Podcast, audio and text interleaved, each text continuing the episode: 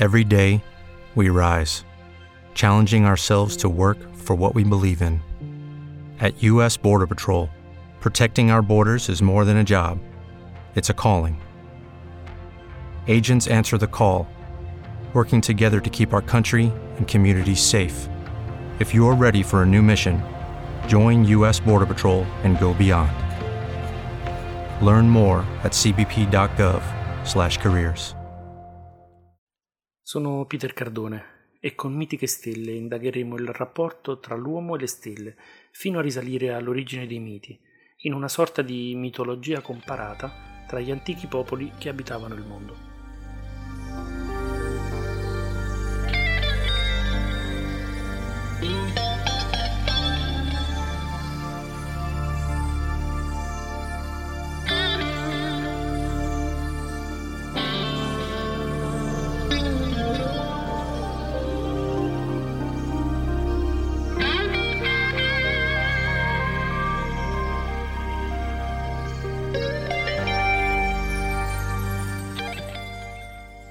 Quest'oggi, siamo del resto a novembre inoltrato, cominceremo a dare uno sguardo più approfondito al cielo autunnale e a quello invernale.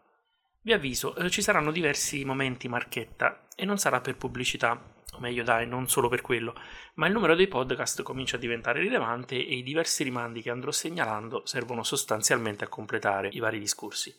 E già che ci siamo, cominciamo subito. Se mi state ascoltando, siete la resistenza. Prendendo spunto dal podcast precedente, L'ho detto che avremmo cominciato subito. Quello sulla notte di Halloween, in cui abbiamo visto l'importanza che per i Celti e per il rito di passaggio che celebravano durante la notte di Samain rivestivano le Pleidi, inizieremo a raccontare il cielo invernale proprio con queste ultime. Le Pleidi sono un insieme molto stretto di brillanti stelline. Mm-mm, tutte affiatate come una squadra vincente. Grazie Dan per l'intervento un gruppetto che sicuramente avrete notato far bella mostra di sé nei cieli invernali, poco sopra la costellazione del Toro.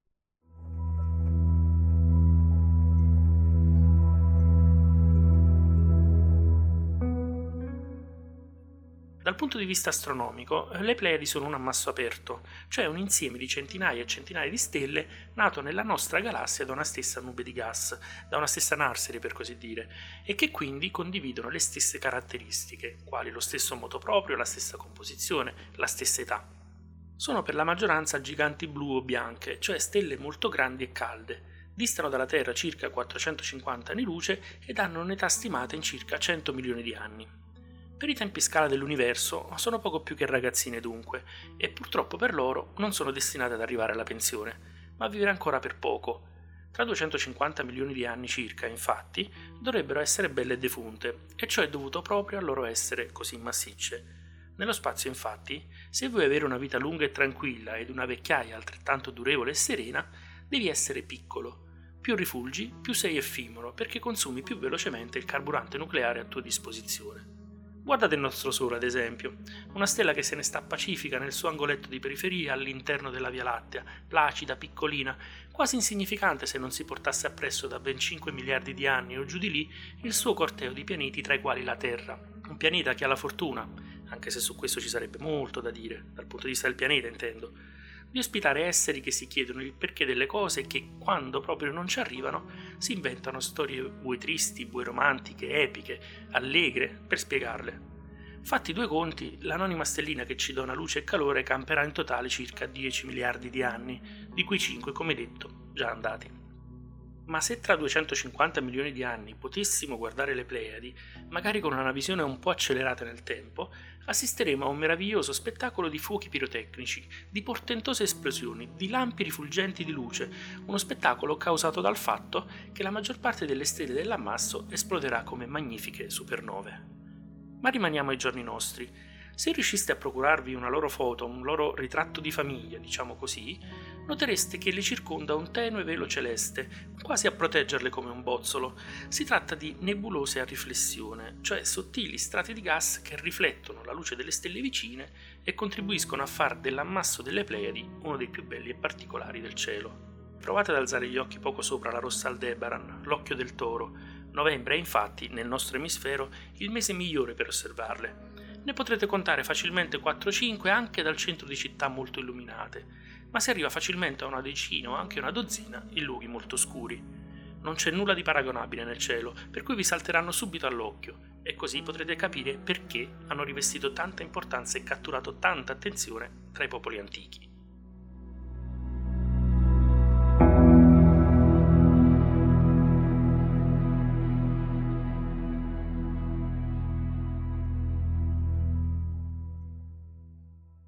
Dal punto di vista della mitologia greca, dalla quale come nostro solito cominciamo, le Pleiadi sono le sette figlie di Pleione e Atlante, anche se alcune versioni le vogliono figlie di una regina Mazzole. Noi seguiremo la prima versione e per cavalleria cominceremo a presentare la loro mamma.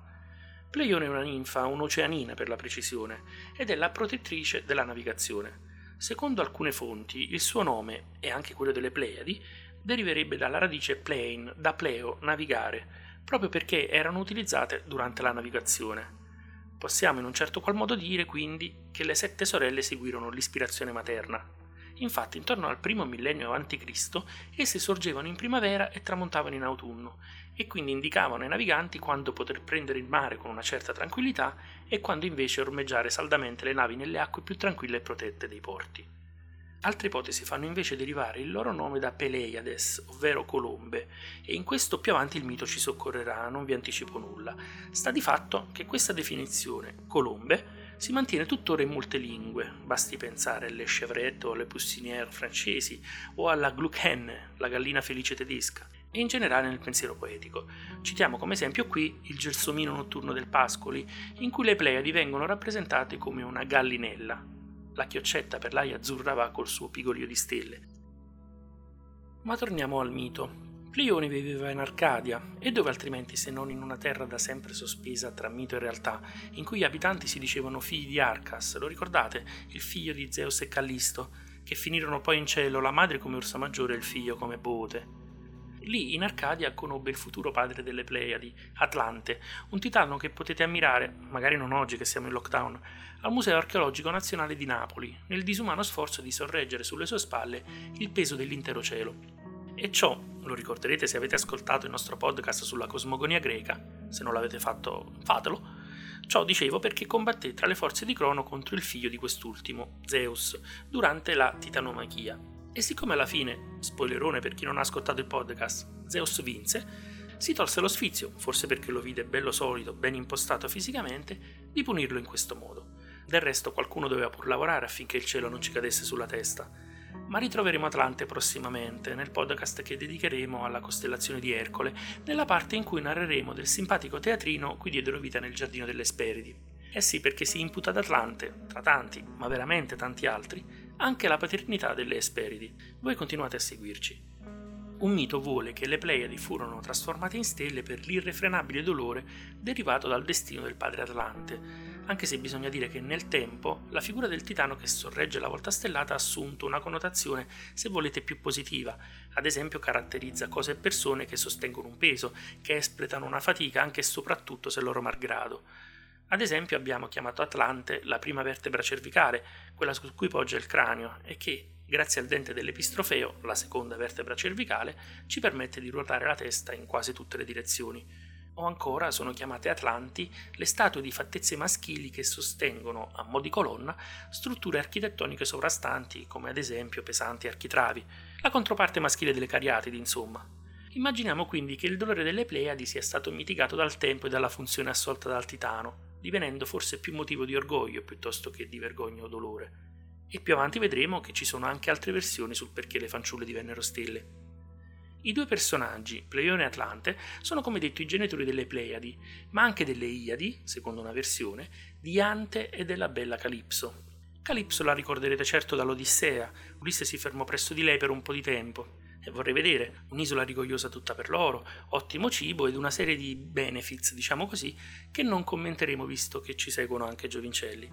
Fu la stessa Calipso, quando il proderoe si decise a ripartire verso casa, che quasi con la morte nel cuore gli fornì le precise indicazioni sulla rotta da seguire per arrivare a Itaca dall'isola di Ogigia, che i greci ponevano ai confini estremi del mondo allora conosciuto. Lieto l'eroe dell'innocente vento la vela dispiegò. Quindi, al timone sedendo, il corso dirigea con arte, né gli cadea sulle palpebre il sonno, mentre attento le Pleiadi mirava, e il tardo a tramontar boote, e l'orsa che detta è pure il carro, e là si gira guardando sempre in Orione, e sola nel liquido ocean sdegna lavarsi. L'orsa che Ulisse, navigando, ammanca lasciar dovea, come la diva ingiunse.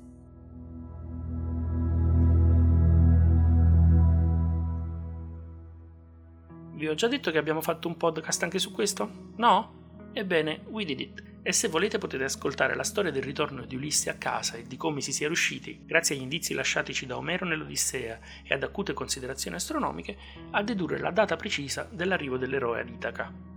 Ma torniamo alla progenie di Pleione Atlante.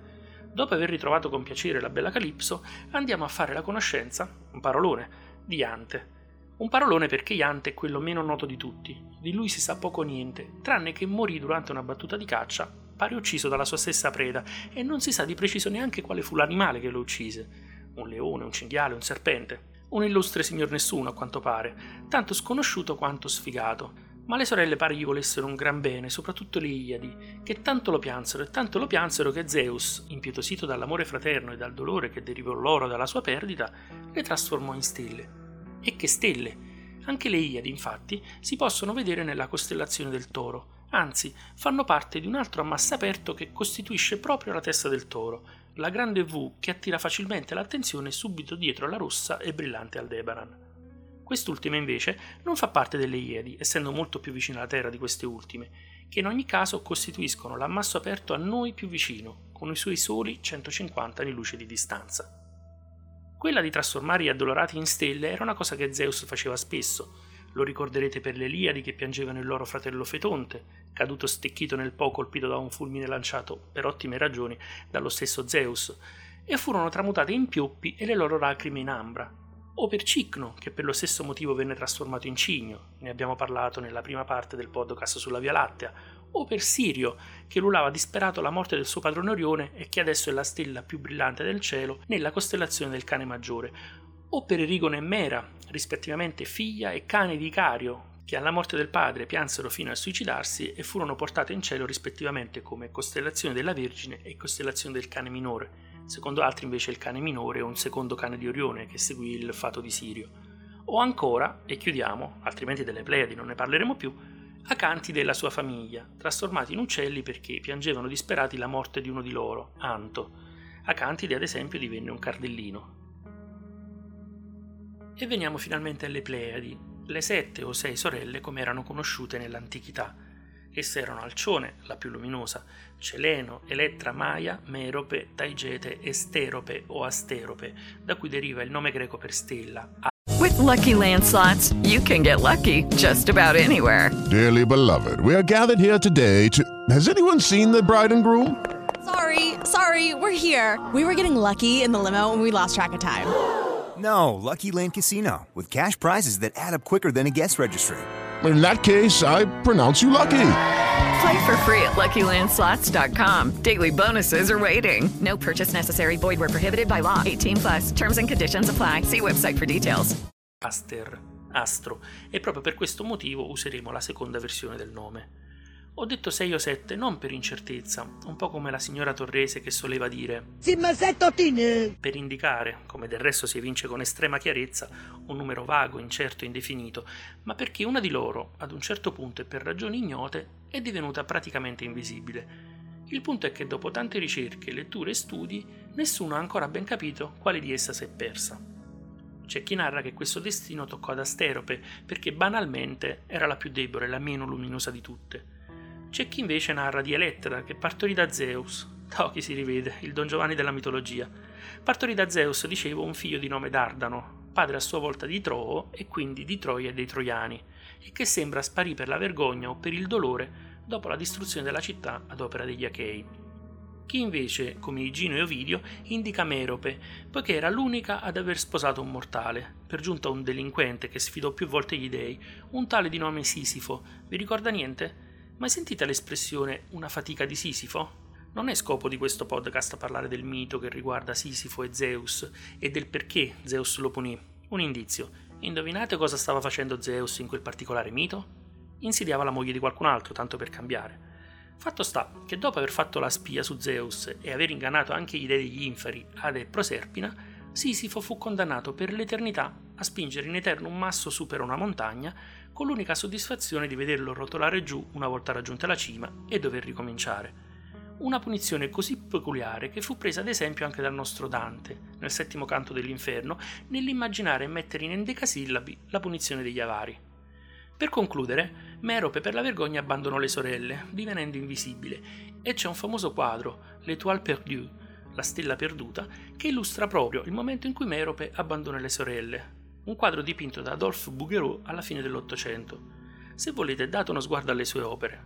Data anche la corrente artistica di cui era esponente, l'accademismo, caratterizzata da un realismo spinto, alcune sembrano vere e proprie fotografie. Insomma, c'è un bel po' di confusione e di incertezza su quale sia la Pleiade invisibile, ma più avanti vedremo che, anche in luoghi lontanissimi, questo dubbio è condiviso e che sono molte le popolazioni che tentarono di interpretare il perché una delle Pleiadi fosse d'un tratto sparita alla vista, segno forse, forse, che non si tratterebbe solo di una storia tramandata di bocca in bocca, ma potrebbe dipendere da un fatto fisico legato alla stella stessa. Secondo una versione del mito, le Pleiadi si uccisero dopo la morte delle Iadi, che tragedia questa famiglia, e divennero esse stesse stelle, ma il mito più conosciuto le collega a Orione. Quest'ultimo era un famosissimo cacciatore, tanto formidabile quanto bello, ed è la principale costellazione del cielo invernale, per cui, indovinate un po', realizzeremo un podcast tutto per lui. Nel frattempo, però, lo descriviamo come malato, come succuba della stessa malattia di Zeus per le belle fanciulle, forse troppo conscio del suo fascino e sicuro dei suoi mezzi. Il mito vuole che un giorno, in Beozia, si ritrovò di fronte le sette sorelle in compagnia della loro mamma, la ninfa Pleione. Non è chiaro quale fosse l'oggetto della sua attenzione, la stessa Pleione, le sette sorelle o proprio tutto il pacchetto, mamma e figlie. Sta di fatto che comincia ad insidiarle, credetemi, è un eufemismo. Esse scappano, ma lui, infuriato dal suo punto di vista per questo inconcepibile comportamento, questo incomprensibile rifiuto, oh, era pur sempre Orione, comincia ad inseguirle ed il suo cane Sirio ad inseguire lui. E questo inseguimento durerà, a seconda delle versioni, ben 5 o addirittura 7 anni, fino a quando Zeus, impietosito, trasformerà le fanciulle in stelle dopo averle prima tramutate in colombe. Ricordate? L'etimo di Pleiadi deriva forse da Peleiades, che significa proprio colombe. Destino vorrà che per ragioni che scopriremo nel podcast su Orione e che vedremo come siano in certo qual modo collegate alla storia appena raccontata, lo stesso cacciatore troverà in cielo la sua collocazione definitiva. Ancora oggi, quindi, Orione e le Pleiadi, che sorgono circa tre ore prima della bellissima costellazione del cacciatore, perpetuano nelle nostre notti questo eterno inseguimento. Diciamo pure che Zeus non l'avrà fatto apposta, anche perché non ne aveva motivo. Diciamo che non ci avrà pensato perché preso magari da qualche altra avventura, ma ben vedere non è stato proprio tenero con le ragazze, rendendo pressoché eterna quella che alla fine è una vera e propria caccia. Prima di lasciare la Grecia per visitare altri luoghi ed ascoltare di come altri popoli vedessero le Pleiadi, diamo un veloce sguardo alla storia delle singole sorelle e scopriremo quante di esse ebbero a che fare con ma sì, mettiamoli da parte questi eufemismi, quante di esse ebbero a che fare loro malgrado con l'infoiato Zeus. Di Merope abbiamo già detto, ha sposato Sisifo e se l'è scampata, almeno fino a quando Zeus non le ha portato via il marito. Ma forse, vista la vergogna che gli si imputa nella vicenda, più che un torto è una liberazione. Aggiungeremo solo che in alcuni luoghi essa è identificata con un altro uccello, il gruccione, rafforzando, se volete, la derivazione del loro nome dal termine Peleiades, colombe. Anche di Elettra abbiamo già detto, madre da Zeus, ovviamente contro la sua volontà che ne parliamo a fare, di Dardano, futuro fondatore di Troia. Anche Taigete fu insidiata dal padre degli dei, ma se un mito racconta che riuscì a sfuggirgli grazie anche alle intercessioni di Artemide che la trasformò in cerva, un altro invece la vuole madre da Zeus di Lacedemone. Sì, proprio quello che fondò Sparta, la padre di Gerard Butler dei valorosi 300. Avete probabilmente visto il film. Qui poniamo la nostra attenzione sulla bella Taigete per confermare, se ancora ce ne fosse il bisogno dopo tutti questi podcast, quanto le attività umane fossero legate alle stelle e per farlo prendo a prestito un verso di Virgilio che coinvolge la Pleiade nella scelta del momento in cui raccogliere il miele. Il grande mantovano così scrive: Due volte si raccolgono i ricchi prodotti delle api, due sono le messi, Non appena Taigete la Pleiade mostra la terra il suo bel e sprezzante col piede respinge le acque di oceano, e quando fuggendo dagli acquosi pesci, assai triste discende dal cielo tra le onde invernali. Come abbiamo già sottolineato, intorno al primo millennio a.C. le Pleiadi sorgevano in primavera e tramontavano in autunno. Virgilio ci dice dunque che in quei tempi lontani Taigete indicava di raccogliere il miele all'inizio di maggio e alla fine di ottobre, mentre oggi lo si fa tra la fine di giugno e la metà di luglio a seconda dell'altitudine in cui sono sistemate le arnie. Celeno invece si salvò dalle morbose attenzioni di Zeus, ma rimane comunque in famiglia, per così dire, sposando suo fratello Poseidone. In un'altra versione della sua storia, invece, sposa il titano Prometeo, da cui ebbe Deucalione. Se riusciremo a realizzare un podcast sui miti relativi al diluvio universale, faremo la conoscenza anche di questo personaggio, a cui tutti noi maschietti, secondo i greci, dobbiamo la nostra stessa esistenza.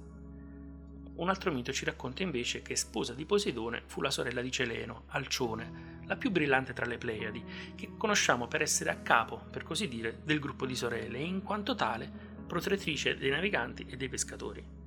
Anche Asterope si salvò dalle insidie di Zeus, ma anch'essa decise di restare in famiglia, unendosi con Ares, il Marte dei Latini, il dio della guerra. Un'altra versione la vuole invece compagna di Eracle, da cui genero Celto, chiamato anche Galate, e qui si apre una parentesi grande quanto una casa. Celto fu infatti l'antenato di tutti i Celti e parleremo del rapporto tra Celti e Pleidi anche nella seconda parte di questo podcast, visto che un accenno l'abbiamo fatto, altro piccolo momento marchettina, nel podcast su Halloween. Ascoltatelo. Resta infine Maya, la primogenita. Su di essa di miti ce ne sono a bizzeffe, ma ci soffermeremo solo su un paio di essi. Abbiamo già incontrato Maya nei miti relativi all'Orsa Maggiore. Allevò infatti in gran segreto Arcas, figlio di Zeus e Callisto, per proteggerla dall'ira della gelosa Era, ma l'abbiamo incontrata anche nei miti sul triangolo estivo. Fu infatti madre, non vi dico da chi tanto ormai avrete capito come gli dei, soprattutto uno a caso tra di loro, passavano le giornate. Fu la madre di Hermes, il più furfantello e se mi passate una buona dose di campanilismo, il più scugnizzo di tutti gli dei. Con lui stranamente Era non fece storie, il che rappresenta un caso più unico che raro nel novero dei miti greci, anzi accettò perfino di allattarlo. Le donne, un universo veramente incomprensibile. Comunque, più dei greci furono i latini a tenere la fanciulla in grande considerazione, tant'è vero che si ipotizza in Maia, chiamata anche Maiesta dai latini, la radice della parola maggio o anche della parola maior, Essi la vollero compagna di Vulcano, l'Efesto dei Greci, e il primo maggio era la sua festa. Le si sacrificava un maiale, anche questa parola deriverebbe dal suo nome, e non certo in senso dispregiativo, o meglio una scrofa gravida, perché il sacrificio rendesse gravida e prolifica anche la terra. Come accennato poc'anzi, nella seconda parte di questo podcast vedremo poi che anche i Celti consacrarono alle Pleiadi questo particolare giorno, il primo maggio, nella festa di Beltame, una festa che chiudeva il cerchio aperto la notte del primo novembre con la festa di Samain, festa che oggi conosciamo e in un certo senso perpetuiamo come Halloween. Per concludere la parentesi su Maya e darvi poi appuntamento alla seconda parte del podcast, dove come nostro stile parleremo dei miti e delle storie sulle Pleiadi che si tramandano in varie parti del mondo, vogliamo raccontarvi una leggenda che lega Maya alla nostra Italia e nello specifico agli splendidi panorami abruzzesi. La leggenda vuole che Maya venne in Abruzzo dopo aver consultato un oracolo per cercare erbe medicamentose che crescevano solo qui, alle falde del Gran Sasso, e che avrebbero potuto salvare suo figlio Hermes, ferito gravemente in battaglia. Purtroppo i tragici fatti ebbero luogo in inverno e come ben sa chi è fortunato e abita quelle meravigliose zone, la montagna era completamente coperta di neve. Maya non poté dunque trovare quanto le necessitava ed Hermes morì. Ella, sopraffatta dal dolore, lo seppellì sul gran sasso, che per il divino intervento di Zeus, padre del dio, assunse da quel momento la forma del profilo di Hermes. Si dice infatti che guardando da est la vetta del corno grande sia facile riconoscere il profilo del dio, il gigante che dorme. Sfatta dalla fatica e dal pianto, che si trasformò nella rugiada che ricopre ancora la vegetazione all'alba, Maia aspirò sulla montagna che porta il suo nome, la Maiella, in particolare sulla cima più alta, chiamata ancora oggi Monte Amaro. Fu ancora lo stesso Zeus, come già fece pochi giorni prima per il figlio Hermes, a dare al monte le fattezze della più bella delle Pleiadi. Qualcuno vede invece il volto di Maia nella cima delle Murelle, e si dice che anche oggi i pastori, nelle giornate ventose, insieme al rumore delle cascate e allo stormire delle foglie, soprattutto nella gola della femmina morta, vedete quanti riferimenti, la sentano ancora struggersi di dolore per il figlio perduto. Abbiamo quindi un po' delle meravigliose Pleiadi anche nella nostra altrettanto incantevole Italia e come vedremo nel prossimo podcast, non solo in Abruzzo. Grazie per aver ascoltato Mitiche Stelle di e con Peter Cardone. Se ti è piaciuto il nostro podcast e vuoi saperne di più, vai su mitichestelle.it. Se ti è piaciuto proprio tanto tanto e vuoi dar fiducia al nostro progetto, lì troverai il link per offrirci un caffè. Ci aiuterà a stare svegli la notte durante la registrazione del montaggio. Infine, e termino così il Marchetta Time, puoi aiutarci a crescere anche presentando questo podcast alla tua persona del cuore, ai tuoi amici, ai tuoi compagni di scuola, ai tuoi colleghi di lavoro o lasciandoci una recensione sul tuo canale di podcasting preferito. Per noi è veramente molto importante. Ora ci salutiamo, non senza invitarvi a restare con noi. Nella seconda parte del podcast sulle Pleiadi continueremo a parlare dei miti relativi a questo meraviglioso ammasso aperto, approfondendo il significato di questo gruppetto di stelline nei miti di varie parti del mondo. Vi aspetto! Lo duca e io, per quel calmino ascoso, intrammo a ritornar nel chiaro mondo, e senza cura aver d'alcun riposo, salimmo su, e i primo e io secondo, tanto che vidi delle cose belle che porta il cielo per un pertugio tondo e quindi uscimmo a risentir le stelle. Step into the world of power, loyalty and luck. I'm gonna make him an offer he can't refuse. With family, cannolis and spins mean everything. Now, you wanna get mixed up in the family business. Introducing The Godfather at chapacasino.com. Test your luck in the shadowy world of The Godfather slot. Someday I will call upon you to do a service for me. Play The Godfather now at ChumbaCasino.com. Welcome to the family. VGW Group. No purchase necessary. Void where prohibited by law. See terms and conditions. 18 plus.